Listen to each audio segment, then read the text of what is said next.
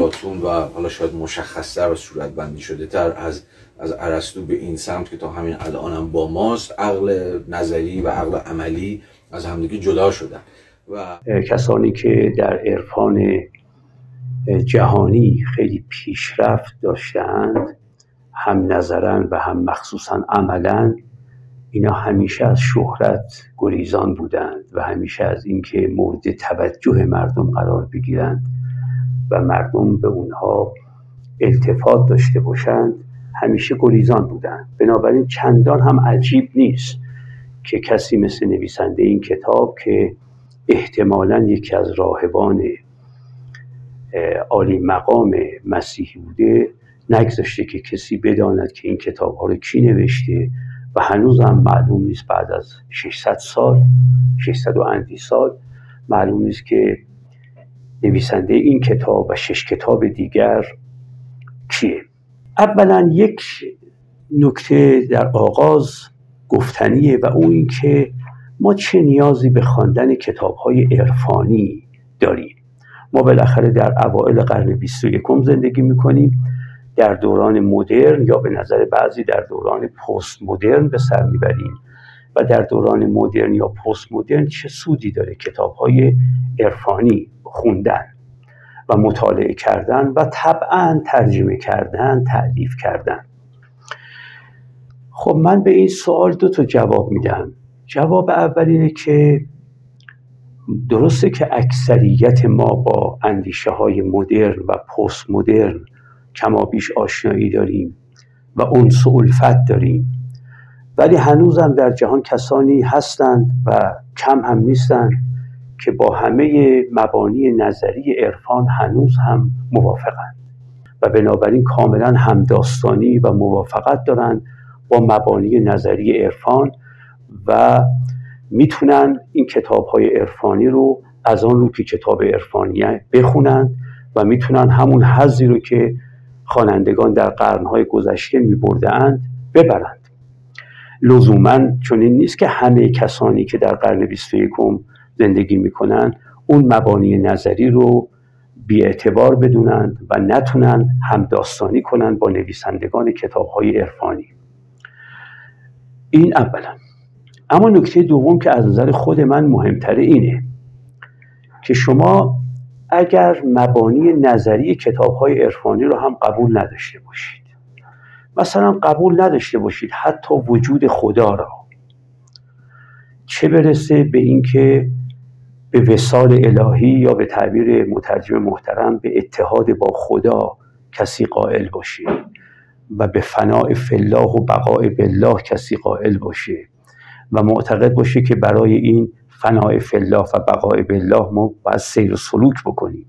فرض کنیم هیچ کنیم از این پیشفرض ها رو هم شما قبول نداشته باشید من معتقدم که بسیاری از آن که در کتاب های عرفانی میاد اینها برای اینکه ما به یک زندگی خوب و خوش برسیم زندگی که درش سلامت روانی داشته باشیم زندگی که درش دارای فضیلت اخلاقی باشیم و زندگی که درش بتونیم بیشتر تحمل درد و رنج بکنیم و کمتر تحمیل درد و رنج برای این شش مقصود به نظر من یه بخش عظیمی از آنچه که در آثار عرفانی جهان برای ما باقی مونده برای این شش مقصود خوبند. یعنی برای یک زندگی خوب یعنی اخلاقی برای یک زندگی خوش یعنی زندگی که از لحاظ روانشناختی ما با کمترین درد و رنج ممکن درش به سر ببریم.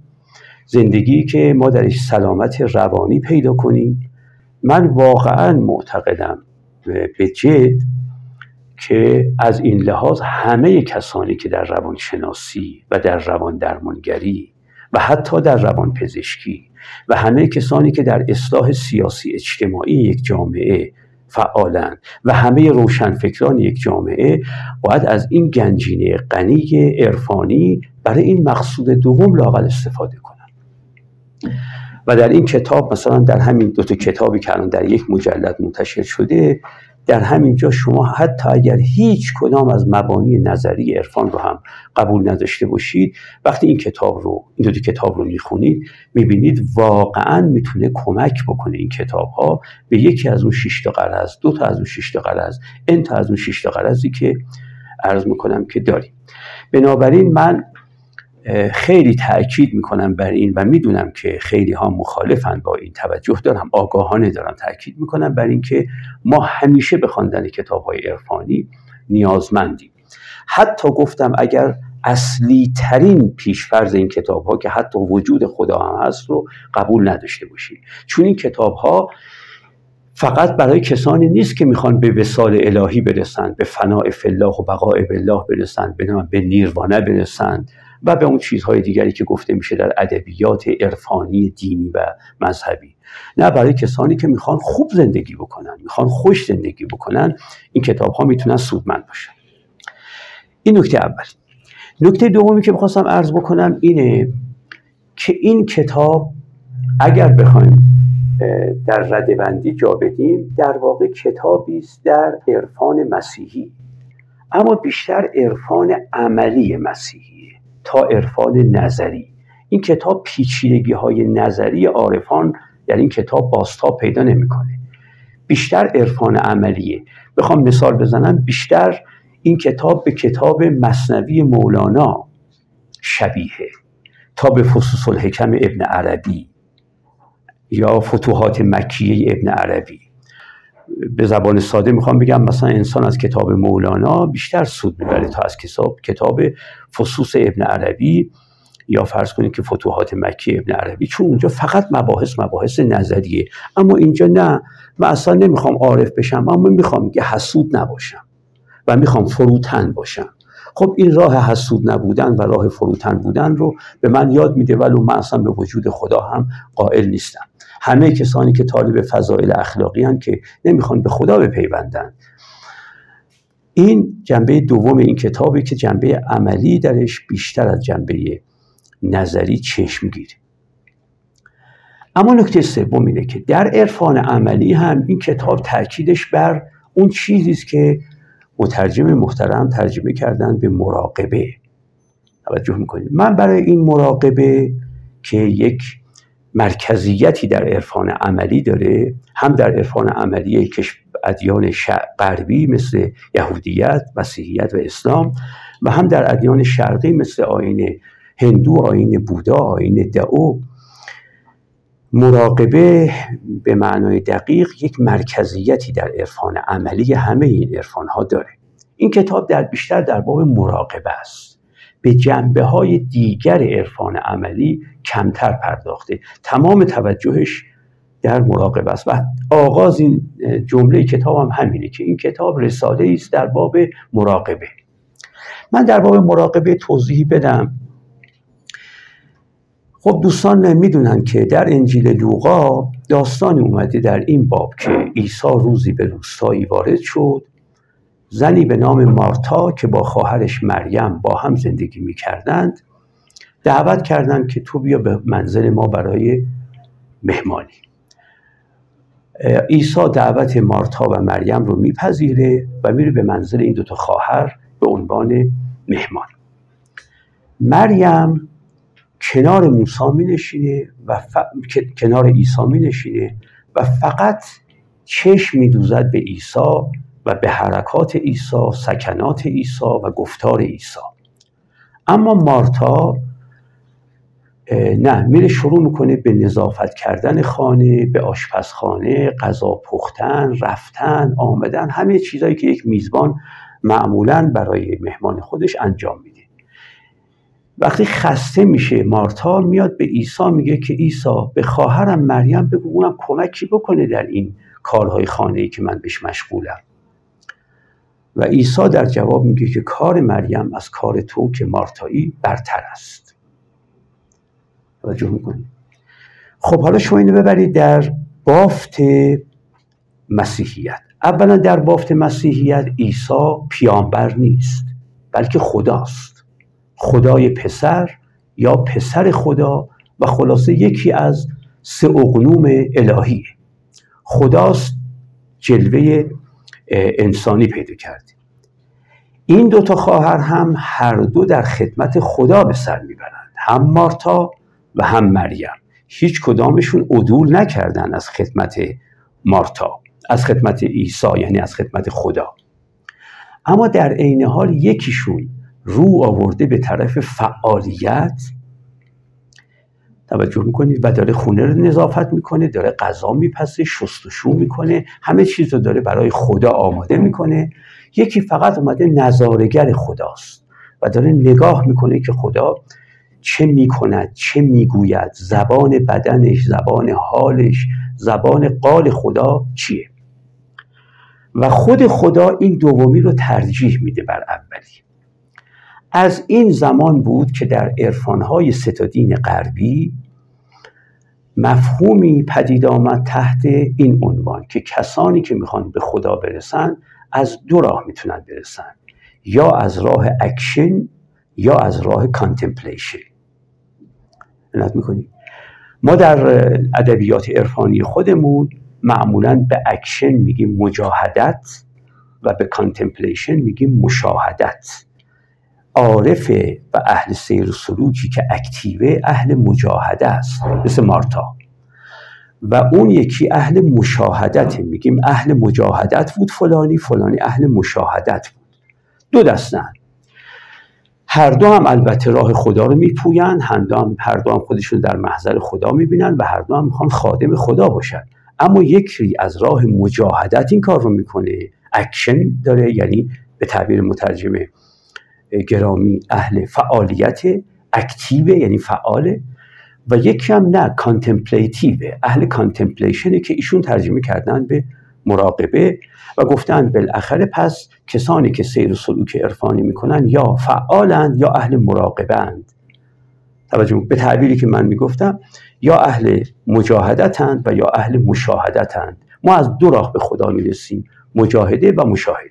تقسیم بندی کلی انسان ها رو از این منظر ببینند باید به این صورت تقسیم بندی بکنن کما که در این کتاب هم به صراحت این تقسیم بندی رو خود نویسنده داره کسانی هستند که اصلا اهل اطاعت از خدا نیستند اینکه یک دسته از انسان ها هستند که راه اطاعت نمیپویند اهل اسیانند اهل معصیتند و اهل گناهند و اصلا قصد ندارند که هیچ گونه تبعیتی و اطاعتی نسبت به خدا داشته باشن. اینا رو بگذارید کنار. اینا رو معمولا بهشون میگن گناهکاران. اما کسانی که اهل اطاعتند و می‌خوان اسیان نکنن نسبت به خدا اینا دو دستند.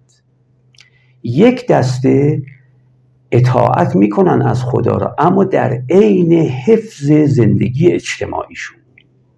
یعنی ازدواج می‌کنن شغل و حرفه دارن درآمد دارن کار می‌کنن کسب می‌کنن و بچه دار میشن بچه تربیت می‌کنن در سیاست دخالت می‌کنن در اقتصاد دخالت می‌کنن تعلیم و تربیت دارن. به همه کارهایی که در زندگی عادی ما انسان ها می‌کنیم و در همه زمان ها می‌کردن می‌پردازن. زندگی اجتماعیشون رو به هیچ وجه دست به ترکیبش نمی‌زنن. اما تمام هدفشون در این زندگی اجتماعی اینه که از راه این زندگی اجتماعی به خدا برسن. اینا اکتیوند. اینا اهل مجاهدتن. و یک دسته نه زندگی اجتماعی رو تعطیل می‌کنن میرن در صومعه ای در دیری در اشرامی ارز کنم که در یه جایی در قاری در بیشه در جنگلی و کلا از زندگی اجتماعی خودشون فاصله می‌گیرن. نهایتش یه کامیونیتی بین خودشون تشکیل میدن. مثلا اهل صومعه همشون با هم زندگی می‌کنن اما نه بیشتر از این. یعنی برای اینکه به خدا برسن به طور کلی پشت می‌کنن به مقتضیات زندگی اجتماعی. زندگی از جامعه رو صرف نظر ازش می‌کنن نهایتا در جماعت زندگی می‌کنن. در جماعت رفیقان خودشون در جماعت اهل سیر سلوک خودشون در جماعتی که فرقه خودشون در واقع جمع آورده. اینجا زندگی می‌کنن. اون دسته اول کسانی هن که اونا می‌خوان به خدا برسن ولی می‌خوان زندگی اجتماعیشون باشه. اونا اکتیون یعنی اهل فعالیتن به تعبیر ایشون و اهل مجاهدتن و اونا هم اهل مشاهدتن اونا نه کانتمپلیت می‌کنن. اصلا می‌خوان انگار همه چیز رو تعطیل کنن فقط نظارگر وجود خدا باشن و فقط می‌خوان از راه تمرکز بر وجود خدا. یعنی تمرکز بر وجود خدا اولا و بر حضور خدا ثانیا می‌خوان از این راه به در واقع خدا برسن. زندگی قسم دوم را معمولا گاهی بهش میگن زندگی همراه با مراقبه. مراقبه یک معناش یک روش زندگیه. و در این کتاب یکی از دو معنایی که مراقبه در این کتاب داره مراقبه رو مترجم در برابر contemplation ی که من عرض کردم به کار بردن. این کتاب برای این دسته نوشته شده. برای کسانی که زندگی فعال رو رها کردن رفتن به طرف زندگی مراقبه آمیز توأم با مراقبه. این معنای اول مراقبه است در این کتاب. هر وقت شما به تعبیر contemplation یا به تعبیر مراقبه در این کتاب برخورید یک معناش مراقبه اسمی است برای یک طرز زندگی. طرز زندگی سالکانه. طرز زندگی کسانی که می‌خوان از زندگی اجتماعی عدول کنن. اما گاهی هم مراقبه در همین کتاب به یک معنی دوم هم به کار رفته و اون یک عمل خاصی است که همینها می‌کنن. توجه می‌کنید عمل خاصی که اینها می‌کنن. که اون عمل خاصی به صورتهای مختلف میشه چه کرد؟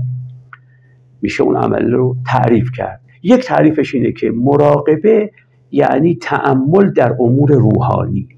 تعمل در امور ماورایی. میشه اینجا تعریف کرد. تعریف های دیگری هم کردن. من تعریف های اصلی رو نوشتم. در اینجا یادداشت کردم که برای سروران بگم. ولی الان احساس می‌کنم که دیگه فرصت نیست. بنابراین مراقبه یکی نام است برای یک طرز زندگی یک طرز زیست. به گفته امروزیان یک سبک زندگی یک life style خاصی رو بهش میگیم life style عرض می‌کنم که contemplation مراقبه. و گاهی هم این کسانی که این life style رو دارن یک کار خاصی هم انجام میدن که این کار خاصشون فرق می‌کنه با وقتی که دارن غذا می‌خورن یا وقتی دارن شستشو می‌کنن یا وقتی دارن کشاورزی می‌کنن در همون صومعه خودشون در همون دیر خودشون. این کتاب در واقع در باب مراقبه به هر دوی معناست. هم داره اون سبک زندگی رو توضیح میده و هم گاهی داره اون عمل خاصی رو که مخه و لب لباب اون طرز زندگیه اینو داره توضیح میده. این خدمت رو ارز کنم که بافت کتاب می‌خواستم ارز بکنم. حالا من یه چند تا نکته در باب این کتاب می‌خوام ارز بکنم.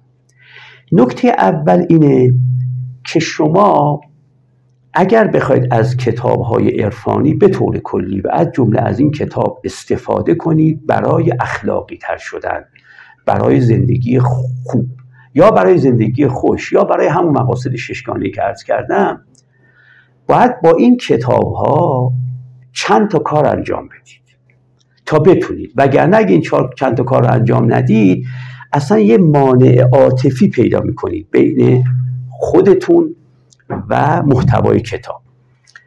اول اینه که در این کتاب ها هرچه به باورها و تفکر جادویی مربوط میشه رو حذف کنید. توجه می‌کنید؟ هرچه به تفکرات و باورهای جادویی مربوط میشه حذف کنید.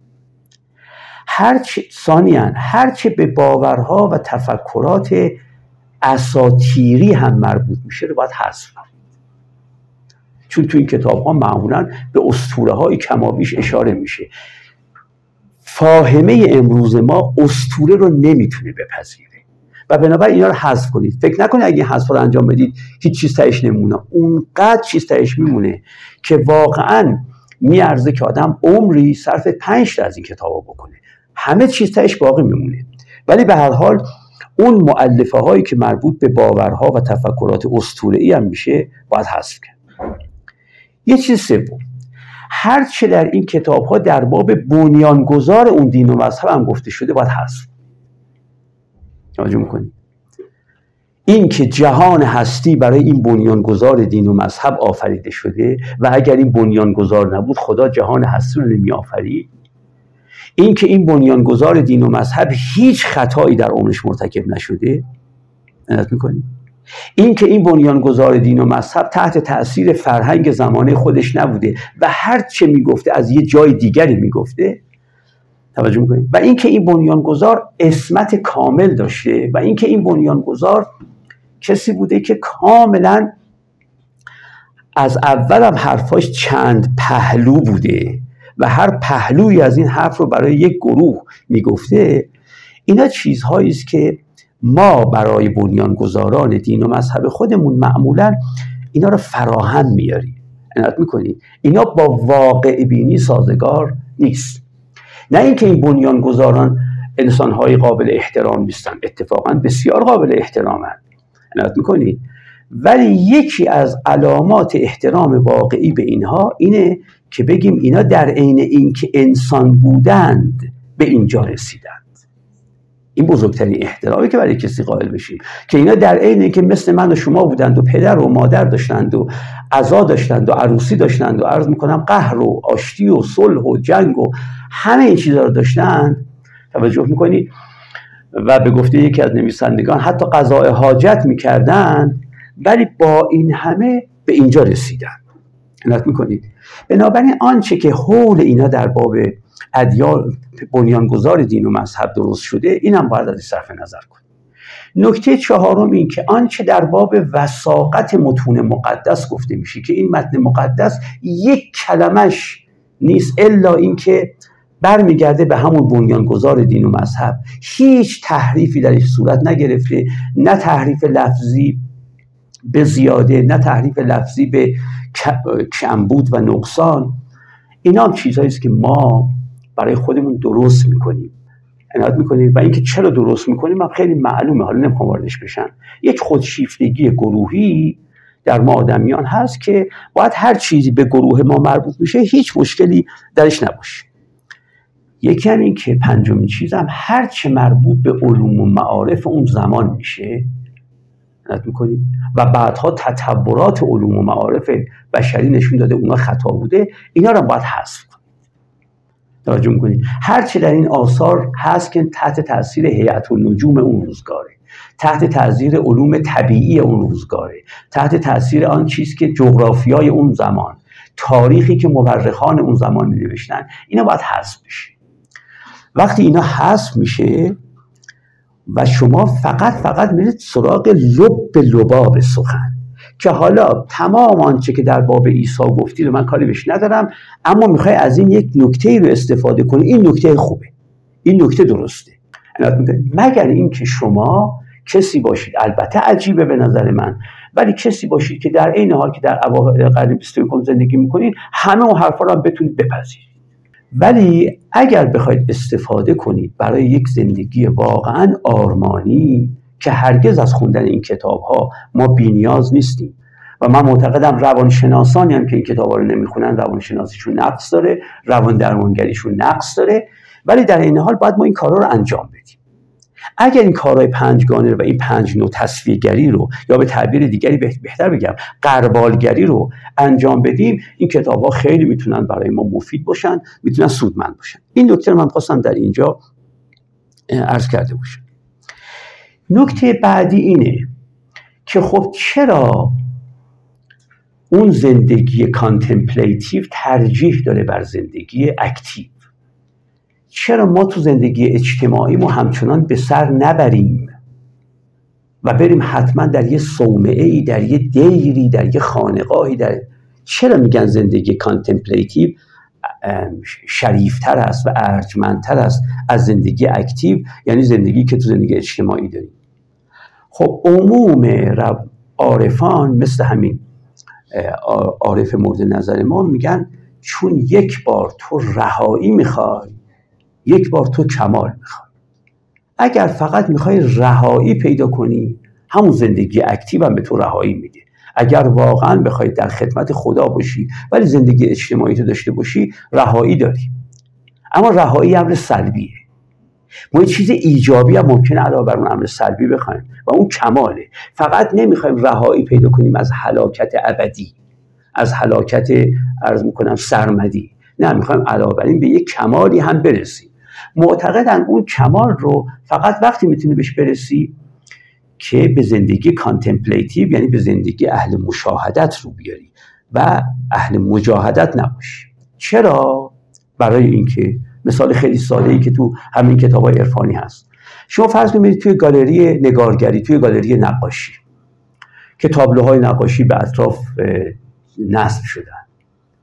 اگر شما واقعا بخواید کانتمپلیت کنید تعمل کنید نظر کنید در یک تابلو باید به تمام تابلوهای دیگه پشت بکنید هیچ کسی نمی‌تونه یک تابلو رو تمام ویژگی های هنری و زیبایی شناختی رو درک بکنه در حالی که تصویرهایی که از اون تابلوهای دیگه هم هست اونا هم هنوز تو ذهنش داره چه می‌کنه؟ داره خلجان می‌کنه. هر وقت من بخوام چیزی رو خوب بیابم باید به همه چیزهای غیر از اون پشت بکنم. چاره اجازه نیست. شما اگر بخواید منو خوب ببینید باید روتون به طرف من بکنید و همه موجودات گیر بهشون پشت بکنید. توجه یعنی رو کردن همیشه همراه با میلیاردها ادباره. میلیاردها پشت کردن. هیچ وقت نمیشه توجه کرد به چیزی مگر اینکه به هر چه جز چیزه من ادبار کنم پشت بکنم.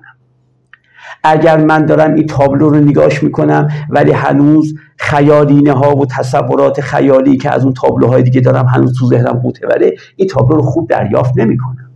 دیگه به طریق اولا اگر بخوام نه در عینی که به این تابلو نگاه کنم برگردم به تابلوهای دیگه هم نگاه هم بکنم.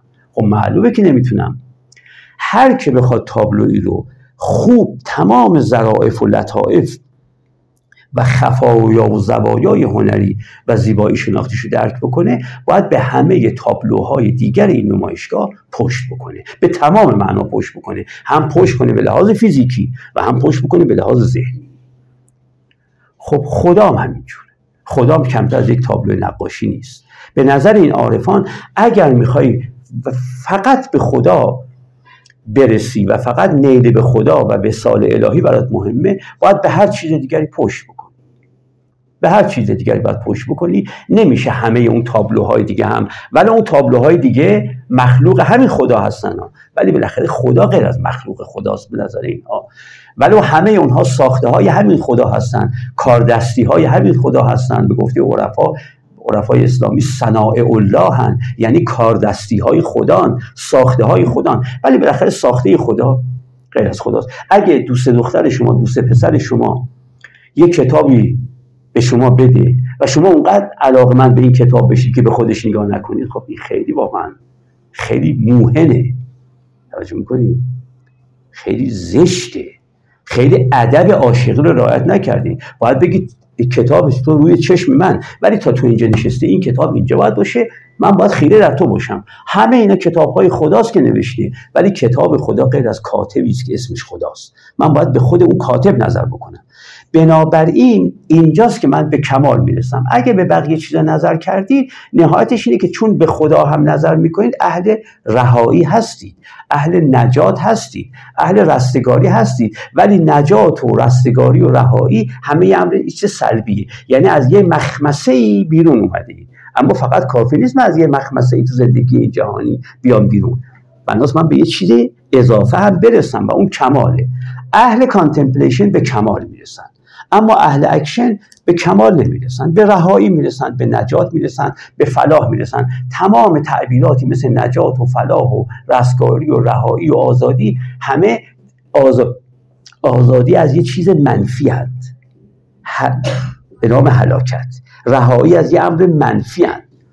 اما کمال داستان دیگریه و اون که می‌خواد اهل کمال باشه باید به بقیه چیزها پشت بکنه. به نظر عارفانی که در جهان اسلام هم وجود دارن در مسیحیت هم وجود دارن. این نزاع که ما هم هنوز تو ادبیاتمون هست که آیا آدم باید بره از جامعه کناره بگیره یا نه؟ باید تو جامعه زندگی بکنه و همه چیزش. این همون نزاع نزاع بین اکشن و contemplation.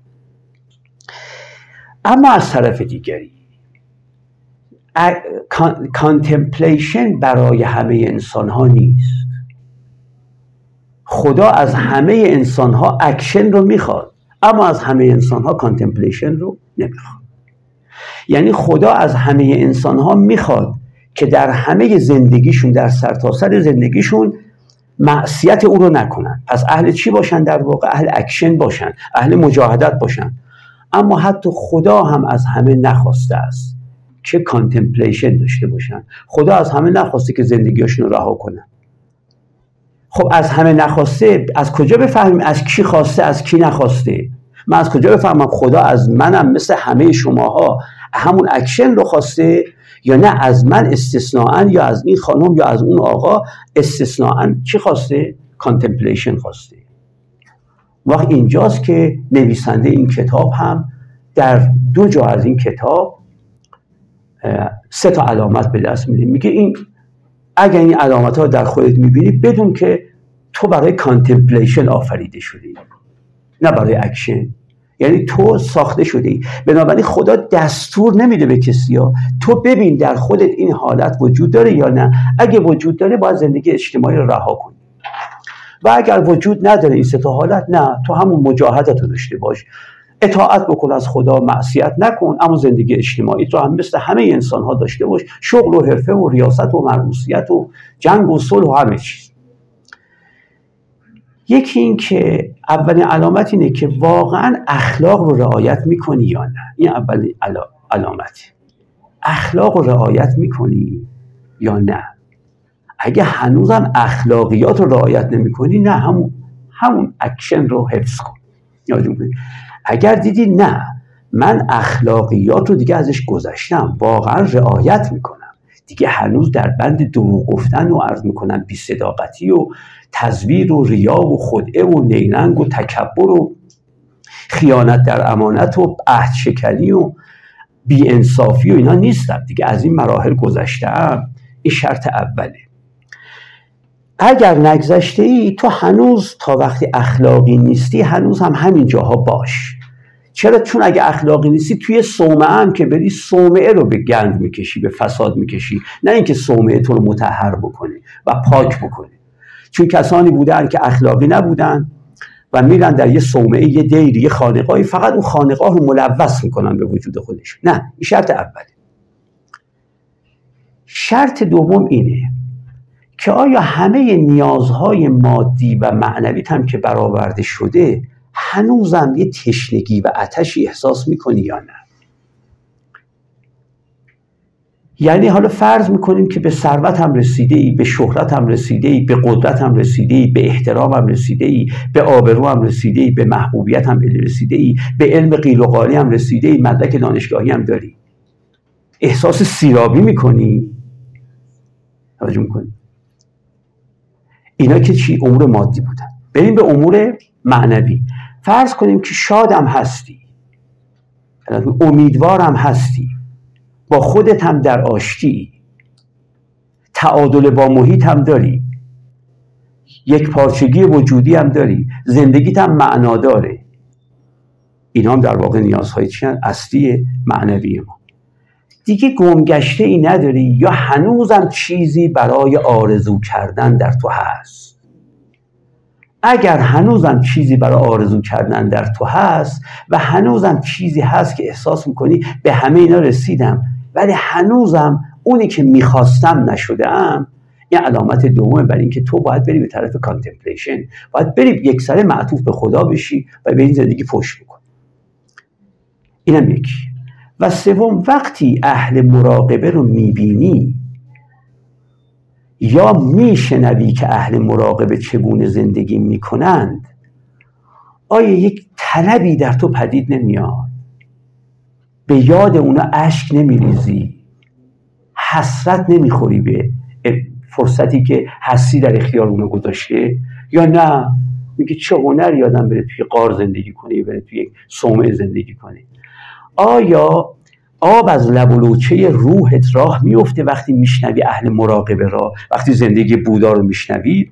وقتی زندگی فرانسوای آسیزی رو میشنوی؟ وقتی زندگی ارز می‌کنم مایستر اکهارت رو میشنوی؟ آیا میگی ای کاش جای او بودم؟ ای کاش منم یه همچین فرصت هایی براهم فراهم شده بود یا نه؟ اگر این ستا در تو هست بدون که تا آخر عمرت هم تو زندگی اجتماعی به سر ببری هنوزم ناراضی از خودت. برو و به طرف contemplation اما اگر نه دیگه نه می‌تونی همینطور اکشن داشته باشی. اهل نجات هم هستی. هیچ مشکلی هم نخواهی داشت. اما در عین حال اهل کمال نیستی. انسان اومده نه فقط اینجا از بدی ها کمال رهایی پیدا کنه. اومده به خوبی ها هم آراسته بشه. تو فقط از بدی ها دوری کرده ای به زبان ساده بگم. جهنمی هست نیستی فقط. جهنمی فقط نیستی. اما اونی به نام وسال الهی قرب الهی فناع فالله بقاء بالله اینا رو تو هنوز فاقدی نداری. بنابراین برنامه کسانی که سیر و سلوک عرفانی صومعه ای دارن برنامه ای نیست که حتی به نظر خودشون خدا برای همه خواسته باشه. اما برای همه نخواسته معناش این نیست که به یک کسی گفته تو رو می‌خوام اونو نمی‌خوام. هر کسی باید به خودش رجوع بکنه ببینه من از اون برگزیدگانم یا نه. اینه که اون جمله حضرت عیسی خیلی برای اینا مهمه که چه بسیارن. فراخوانده شدگان به خانه پدر منن پدر من و چه اندکن راه یافتگان به آن خانه. همه دعوت شدن به خونه پدر من. یعنی همه دعوت شدن به چی؟ به اینکه اطاعت از خدا بکنن. اما راه یافتگان به درون خانه یعنی اهل contemplation اینا خیلی اندکن. همه ما خدا از ما طلبکاری که بیایم به سوی او برویم. اما همه رو به خانه راه نمیده. خیلی رو دعوت می‌کنه. یعنی همه رو دعوت می‌کنه. اینه که چه بسیارند فراخوانده شدگان به خانه پدر من و چه اندکن راه یافتگان به آن. همه راه نمییابند. اهل contemplation راه مییابند به اون این هم نکته بعدی بود که من می‌خواستم یادداشت بکنم. اما ما می‌گفتیم باید به همه پشت کرد. این پشت کردن رو ایشون و بعد از ایشون یکی از عارفان عرض کنم که اسپانیایی یعنی خوان دلا کروث یوحنای صلیبی این پشت کردن رو به صورت خاصی توصیف کردند. که البته خواندولا کروف تحت تاثیر نویسنده این کتاب چون خواندولا کروف تقریبا سه قرن تقریبا بعد از نویسنده این کتاب زندگی می‌کرده خب گفتیم باید به همه پشت بکنیم تا بتونیم اون تابلو رو ببینیم و اگه اون تابلو خدا باشه معنیش اینه که به هر چیز غیر خدا باید پشت کرد. این پشت کردن به چه معناست؟ اینجاست که تعبیر ابر به کار میره. توجه می‌کنید تعبیر ابر نویسنده به کار می‌بره. نویسنده میگه که چیزهای فراوانی هست که ما باید نباید بدانیم ولی می‌دانیم.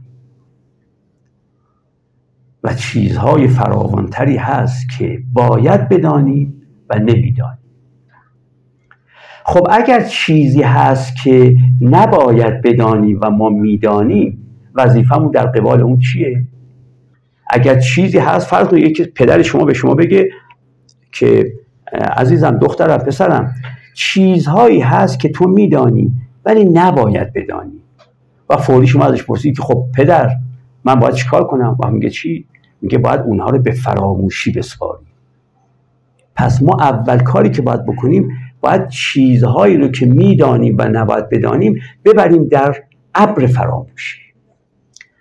اما چیزهایی هست که ما نمی‌دانیم و باید بدانیم ولی نمی‌دانیم هنوز. اینا در ابر چی؟ در ابر ندانستن توجه می‌کنید. حالا بر این اساس این نویسنده و به بعدها به طبع او یوحنای صلیبی میگن ما با دو ابر مواجهیم در زندگی. ابر فراموشی و ابر نادانی. ابر فراموشی ابری است که خودمون باید بندازیم رو چی؟ روی دانسته هام دانسته هایی که از همه چیز عالم می‌دونیم و هیچ سودی برامون نداره چقدر شما اطلاعات از جمادات دارید از نباتات دارید از حیوانات دارید از انسانهای دیگه دارید از خیشاوندانتون حتی طرح ماشینشون هم می‌دونید قیمت خونهشون هم که چند خریدن می‌دونید. اون خونهشون هم که چند فروختن و چقدر روش گذاشتن تا این خونه جدید همین رو می‌دونید. اینا رو می‌دونید. اینا هیچ سودی برای شما نداره. توجه می‌کنید هیچ سودی برای شما نداره شما از جمادات چقدر دانش دارید؟ از نباتات چقدر دانش دارید؟ از حیوانات چقدر دانش دارید؟ توجه از انسان ها چقدر دانش دارید؟ از طبیعت چقدر دانش دارید؟ از دانش تاریخیتون چقدره؟ دانش جغرافیاییتون چقدره؟ تعداد مساجد قاهره در قرن چهارم هجری هم می‌دونید که چند تا مسجد در قرن چهارم هجری در قاهره وجود داشته. اینا رو هم می‌دونید اما به چه درد شما؟ یه ابری بندازید رو این دانسته ها اینا مزاحم شما. نمی‌زنن شما به اونجایی که باید برسی برسی.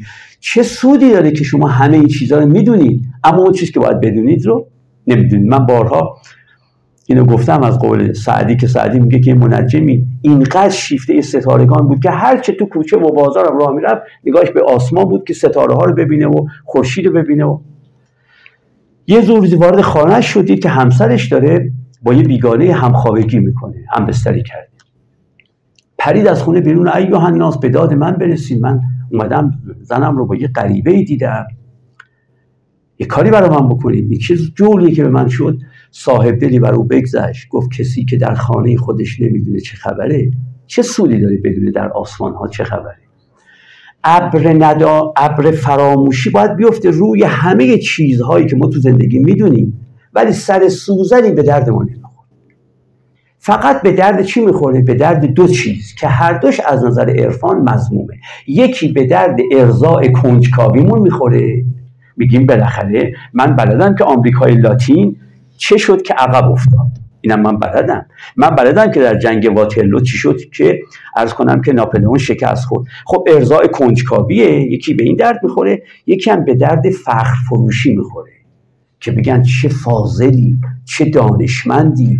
اصلا نوبت حرف زدن به کسی نمی‌داد. دیشب تو فلان مجلس هر که هر سوالی کرد جواب داد. به این دوتا درد می‌خوره. هر دو رو نویسنده این کتاب تخته میگه هر کنجکاوی هم برای انسان مزره فخر فروشی که دیگه به طریق اولا مزر پس یه ابر فراموشی بندازید رو چیزهایی که می‌دانسته اید و نباید بدانید. نباید بدانید به این معنا که سرتون رو نمی‌برن زندانتون هم نمی‌کنن. اما مزاحمه این دانستن ها مزاحمه. اینا فقط اوج در شما میاره. توجه می‌کنید؟ اوج میاره. شما چند تا نوبلیست دیده اید که برن به طرف خدا؟ نه به خاطر اینکه فیزیک بده ها. نه. نه به خاطر اینکه شیمی بده. به خاطر اینکه عجب اونها رو می‌گیره که هیچ وقت احساس نمی‌کنن باید تکون بخورن از این وضعشون. یه ابر فراموشی اینجا باید بندازید رو چیزهایی که می‌دانید و ای کاش نمی‌دانستید. این اون چیزی است که در ادبیات آینه بودا بهش میگن رهایی از دانستگی. ما اول باید از دانسته هامون رهایی پیدا کنیم. می‌کنید رهایی از دانستگی. اینایی که شما می‌دونید فقط اوج بر شما هیچی به دردتون نمی‌خوره. بعد میریم سراغ ابر نادانی. ابر نادانی اون ابری است که ما درباره خدا چه چیزها باید می‌دونستیم ولی چی درباره خدا هیچی نمی‌دونیم. پس آن چیزی که به دردمون نمی‌خورد می‌دونیم. این چیزی که به دردمون می‌خوره رو نمی‌دونیم. ما باید این کارو بکنیم. هرچه ولی رابطه این دوتا ابر اینجوره. هرچه ابر فراموشی رو قلیزتر می‌کنید ابر نادانی رقیقتر و نازکتر میشه. هرچه آن چرا که می‌دونم و فقط مزاحم من بوده اینا رو هرچه رها می‌کنم اون وقت حائلی که بین من و خدا هست چی میشه در واقع؟ نازکتر و نازکتر و نازکتر و نازکتر میشه. بنابراین ابر ندانستن یا به تعبیر مترجم محترم ابرهای ندانستن ابرهای دومه. ابر فراموشی ابر اوله ابر دوم ابر ندانستنه. اما حسن کار اینه که هرچی شما ابر فراموشی رو کلوفترش می‌کنید زخیمترش می‌کنید گشنتر و انبوهترش می‌کنید ابر نادانیتون نسبت به امور ماورایی اون چیزایی که به دردتون می‌خورن و شما رو تحول معنوی بهتون میدن اون ابر رقیقتر و نازکتر میشه و کم کم انگار خدا رو دارید از پشت یک پرده توری می‌بینی. اما البته همیشه بازم از پشت پرده می‌بینی همینطور که پولس قدیس هم می‌گفت آخرش ما خدا رو از پشت پرده می‌بینیم. اما خب پرده خیلی خیلی رقیقه اما بالاخره بین ما هست. اینه که گفته می‌شود که ما باید ابر ابرهای ندانستن رو ابر ندانستن رو باید بهش توجه بکنیم. اینم نکته بعدی که من یادداشت کرده بودم خدمت دوستان بگم. اما نکته آخری که می‌خوام بگم اینه. خب اگر من در این راه موفق نشدم چی؟ حالا اگر اومدم و من همه این کارا رو کردم ولی موفق نشدم. اومدم و مغازه و فروشگاه رو تعطیل کردم و عرض می‌کنم که رفتم در این صومعه ای و شهرتم رو ثروتم رو مثلا فرانسوای آسیزی شدم. توجه می‌کنید اگه اومدم از تمام ثروتم صرف نظر کردم و بعد رفتم توی صومعه ای با چند تا خواهر و برادر عرض می‌کنم که ایمانی خودم زندگی کردیم اگر به جایی نرسیدم چی؟ یک جواب الهیاتی به این داده میشه و یک جواب روانشناختی یک جواب ناسوتی سکولار به تعبیر ایشون و یک جواب دینی. جواب دینی اینه که محال از خدا خلف وعده کنه. خدا گفته است که هر که مرا بخواهد من او رو می‌خواهم. اصلا قبل از اینکه او مرا بخواهد من او رو خواسته بودم که اون باعث شد او مرا بخواد. بنابراین امکان نداره خدا وعده خودش رو خلاف بکنه. اگر من همه چیز رو به پای خدا ریختم خدا هم همه چیز رو به پای من خواهد ریخت. به همون تعبیری که در ادبیات عرفان اسلامی هم هست. من کان لله کان الله له. هر که از آن خدا شد خدا یک سر از آن او خواهد شد. این اما یک امر ناسوتی و سکیولار و اون که بسیار خوب به هیچ جا نرسیدی یه آرامشی پیدا می‌کنی که اونایی که دنبال ثروت بودن بهش نرسیدن. اونایی که به دنبال شهرت بودن اونایی که به دنبال قدرت بودن به دنبال احترام به دنبال آبرو به دنبال محبوبیت به دنبال علم قیل و قالی به عنوان دنبال مدرک دانشگاهی بودن. ببین که نرسیدن. ببین که همشون ملولن. ببین که همشون از زندگی خستن. ببین که ثروتمندتری ها تو جهان گاهی خودکشی می‌کنن. ببین که مشهورترین ها گاهی خودکشی می‌کنن پس معلوم شه اونا به بعدشون وفا نمی‌کنه. شهرت به بعدش وفا نمی‌کنه ثروت به بعدش وفا نمی‌کنه. اما آرامش چرا؟ آرامش پیدا می‌کنی. اونا اصلا همه اینا رو می‌خواستن برای اینکه از طریق اینا به آرامش برسن به آشتی با خود برسن به یک پارچگی وجودی درون خودشون برسن به تعادل با محیط برسن به زندگی معنادار برسن به شادی می‌خواستن برسن. خب تو به اینا رسیده ای این دیگه بحث الهیاتی نیست. اینکه خدا وعده ای داده است نیست. شما به آزمایش بکنید. به همون مقدار که این روش زندگی در پیش می‌گیرید ببینید که این مطلوب ها رو براتون حاصله. توجه بکنید. این چیزهایی است که در این کتاب گفته شده. اما من یه چیزی اول عرایزم گفتم. گفتم که حتی اگر مبادی ما بعد طبیعی اینا هم قبول نداشته باشید مبادی ما برای طبیعیش هم قبول نداشته باشید ولی چیزهای عمیقی در این کتاب ها هست که آدم وقتی می‌خونه و تعمل می‌کنه. البته مثل روزنامه نباید خون.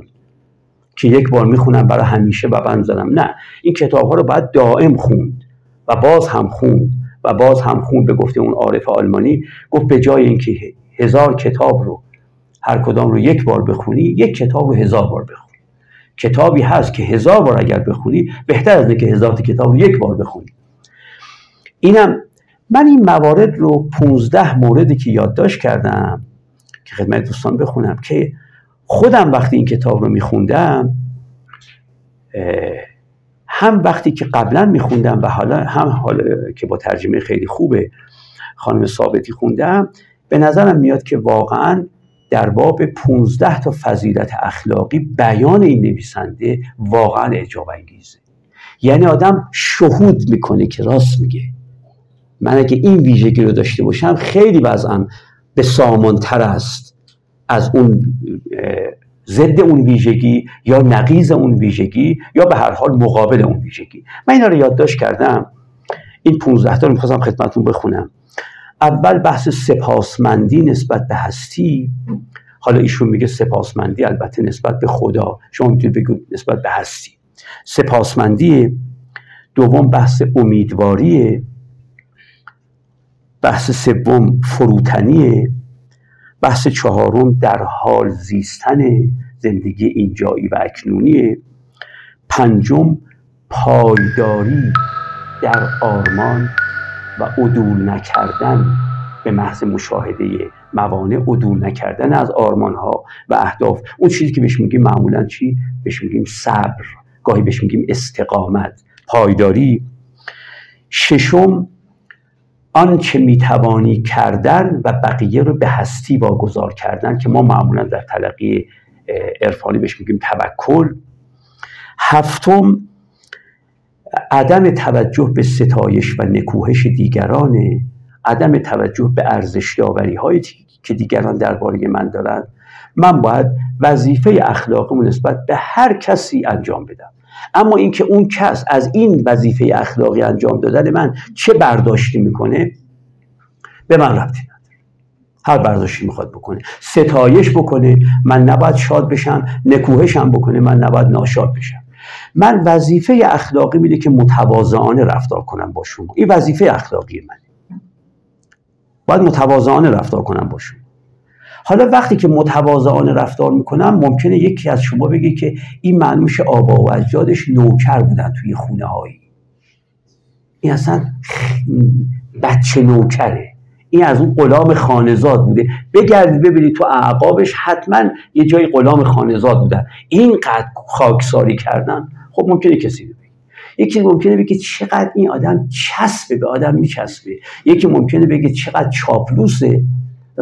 یکی میگه آیا چه منافعی پشت این داستان هست؟ یکی میگه آیا می‌خواد به من نزدیک بشه؟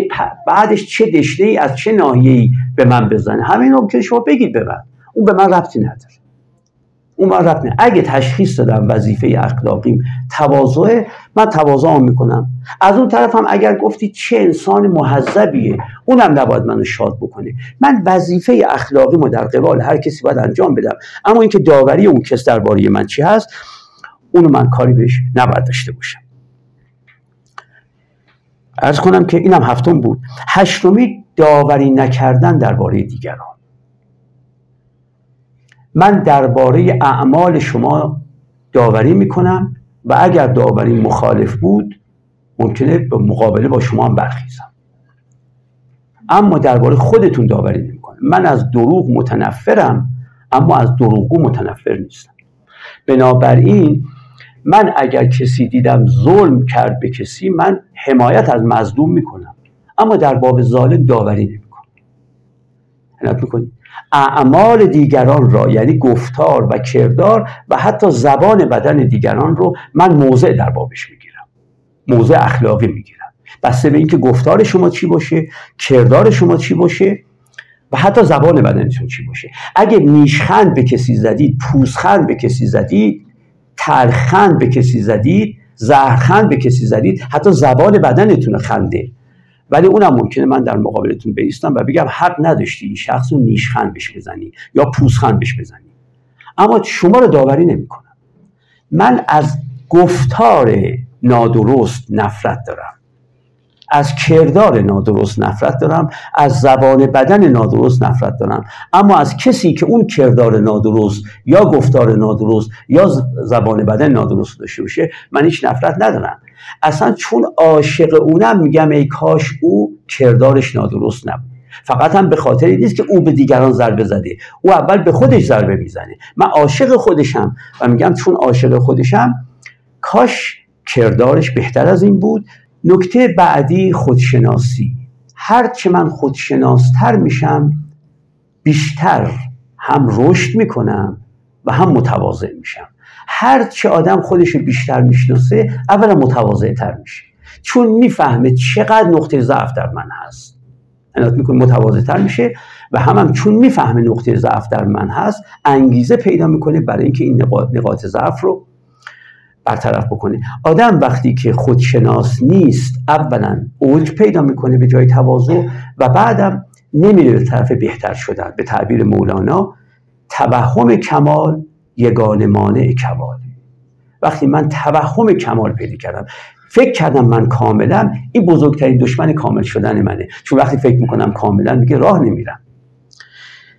ویژگی بعدی بخشایش همه انسان ها و از جمله خودم رو هم باید ببخشایم. یکی از نکاتی که در این کتاب خیلی مورد تاکیده اینه که اینقدر تو گذشتهشون سیر نکنید که من اون روز فلان کارو کردم اون روز بهمان کارو نکردم. همینطور که دیگران رو ما باید ببخشاییم خودمون هم باید ببخشاییم. من که گناه نکردم من شدم. من شما رو میبخشم چون شمایی. خب خودم باید ببخشم. آدم که نمی‌تونه بگه که همه دیگران چون دیگریان من میبخشایمشون. اما خودم رو نمیبخشم. انگار من تقصیر کردم که شدم من. نه. آدم هر انسان رو باید ببخشاید. یکی از اون انسان هم که باید بخشود و عفو و بخشایش شامل حالش کرد خود آدمیه. نکته بعدم عشق به هم نوعه که بالاتر از شفقت به هم نوعه.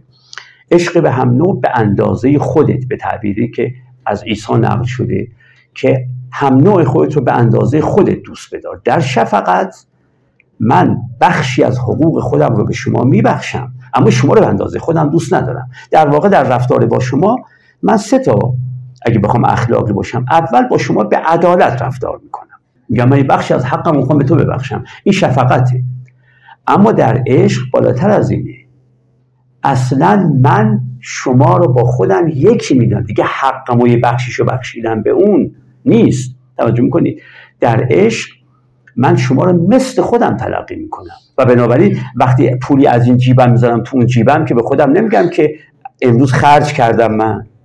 میگم نه از این جیبم گذاشتم تو اون جیبم. اگر روزی از جیب خودم وقتی تو جیب شما هم گذاشتم گفتم از جیب یک جیبم گذاشتم تو جیب خودم. تو جیب دیگر خودم. یعنی تو رو خودم می‌دونم. و خودم رو تو می‌دونم. اینم نکته بعدیه. نکته بعدی هم عرض کنم که اینه که ما خیشتنداری باید داشته باشیم.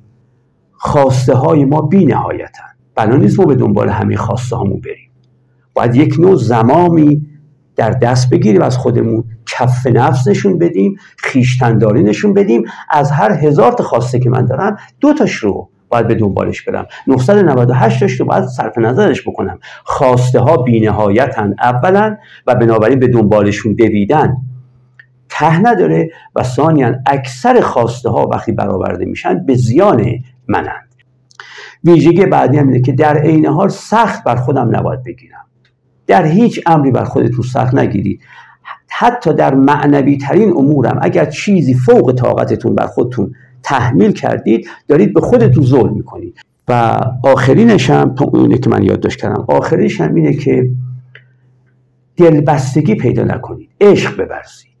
همه را دوست بدارید. اما به هیچ کسی دلبسته نشید. فرق بین عشق و دلبستگی هم بحث دیگری است که من در جاهای دیگه گفتم.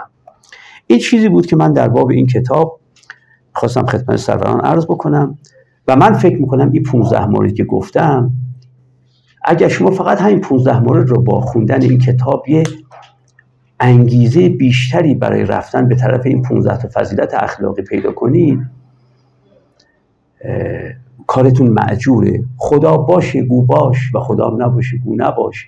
من که دوست دارم که شما هیچ وقت نمیگید که من اکسیژن رو می‌خوام تنفس کنم نه انیدرید کربونیک چون خدا وجود داره. میگه چه خدا باشه چه نباشه من باید ارگانیسم بدنم اکسیژن باید تنفس کنه نه انیدرید کربونیک به همین ترتیبم ارگانیسم روحتون باید صداقت تنفس کنه نه تزویر چه خدا وجود داشته باشه و چه خدا وجود نداشته باشه.